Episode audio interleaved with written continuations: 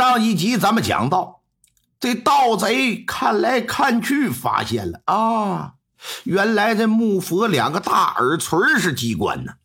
这两个耳垂啊，可以来回扭动，但是扭动一个佛像啊，没有任何反应。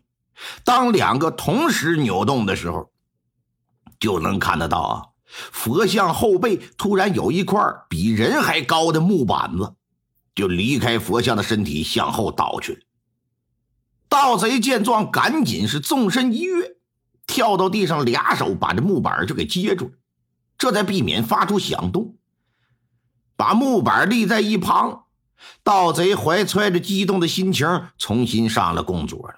当他穿上半人高的木佛背后缺口的时候，拿着蜡烛往里这么一照，果不其然，还真见着里边有东西。可是，当看清那东西是什么的时候，差一点没给他活活吓死，整个人当即失去了重心，可就掉下来。好在有功夫，半悬空，腰上一使劲儿，一个后空翻就落在地上。但受到剧烈惊吓的他，还是脚步不稳呢，向后是腾腾腾连退几步，靠在了墙上。缓了好一会儿，这心情才逐渐的平复。沉吟片刻，拿起立在一旁的木板，再次跳回供桌，把木板就安放回去这才逃离了大雄宝殿呢，把门什么的都关好锁好，悄无声息的就翻出去。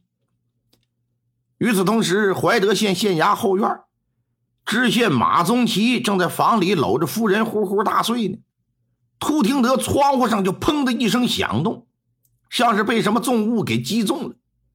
当下呀，马宗奇可就惊醒，咕噜一翻身就坐了起来，扭头往窗边一看，就见一道黑影打窗前擦的一下一闪而过，赶紧翻下身，抄起挂在一旁的宝剑就追出去了。你别看他是个文官，可是由于他父亲是个镖师出身呢，他打小就练武，要不是因为考了文举人，他可能就得去考武举人。打屋里出来，前院后院转了一圈，也没见着人影。当他准备回屋的时候，却看到门上啊有一只飞镖，镖上扎着一张折叠的纸啊。拿下飞镖，展开那张纸一看，上面有四个大字，写的是什么？木佛有诗。回到屋里，这老爷可就毫无睡意了。上书房，点上灯，借着灯光看着这四个字看了半天也没明白这怎么个意思呢？但他知道这一定是对他的一个提示，而且一定是个挺重要的提示，否则没必要大半夜用这种方式来告知他。自己没想明白，等了天亮之后啊，让人把师爷就叫过来，把这四个字给师爷看。师爷拿在手中这么一瞧。说老爷，木佛在咱们县唯一有木佛的地方，不就是木佛寺吗？有尸，难道说是木佛寺里有人的尸首？老爷听了也觉得有道理，马上就联想到木成森和姚氏这两个人，一个不知被谁打死，一个至今下落不明，但是都和这和尚妙兴啊有过交集。弄不好这两人的尸体呀就在那木佛当中呢。于是乎，吃过早饭，带着众衙役就赶奔木佛寺。寺中的僧人对于县衙的人突然造访，感觉到挺惊讶。然而方丈询问说：“老爷，你为何事而来呀？”老爷也不吱声，就问妙兴在哪儿呢？他说在那个僧舍呢。派人过去就把控制了。随即对整个木佛寺就展开地毯式的搜寻呢，可任他搜了个底儿掉，也没查着哪块有尸身。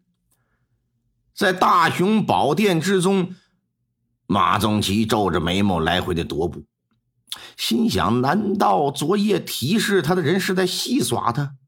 那他这么做有什么必要啊？就在他不知道接下来该怎么办的时候。师爷呀，趴在他耳旁就耳语了一句。老爷听了一抬眼儿，就看向那高高在上的木佛像。方丈，本官听闻这木佛像中藏有稀世珍宝，不知是真是假呀？哈哈，阿弥陀佛，不过是传言罢了，大人不必当真。这木佛像的佛身应该是空的吧？本官想看看里面到底有什么。呃，这个，实话告诉你，本官得到可靠消息，这木佛寺中有死尸，现在本官怀疑那死尸就在佛像之中，赶紧把那佛像打开，让我看上一看。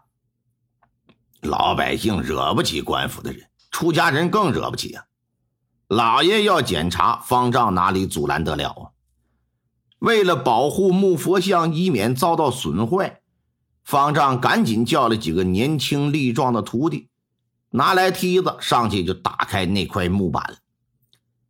站在梯子上的小和尚把木板拿下来，往佛身里这么一朝，吓得是一声惨叫，当即可就摔下来了。幸好下边人多呀，大家伙一伸手给接住了，要不然得摔死。怎么了？你看到了什么？哎，师傅，师傅，里面里面有人！快，赶紧上去！老爷一看，果不其然呢，衙役赶紧上前。不多时，两具尸体就摆放在大雄宝殿的地上，一男一女，二人身上有许多石灰和草木灰等物质。这明显是为了防腐撒上去的。老爷看了看两具尸体，面露得意之色。一旁一众和尚见了，全都是双手合十，低头念佛。把两具尸体连同着妙星带回县衙吧，又命人呢上村子里传唤穆成林。穆成林到了县衙，看到两具尸身，是嚎啕大哭，因为不是别的。男的是他哥，女的是他媳妇儿，啊！哎呀，我的妈呀！这悬着的石头可算是落了地儿了，但两个至亲的人呢，也是魂归那方。老爷啪的一拍惊堂木，妙星，你还有何话说？面对两具尸体，妙星也是重重叹了口气。他知道，如果不承认，必会遭到惩罚。与其受皮肉之苦，再说还不如老老实实交代。说是是我，是我杀死了他们。哎，这就把整个作案过程啊悉数的交代了一番。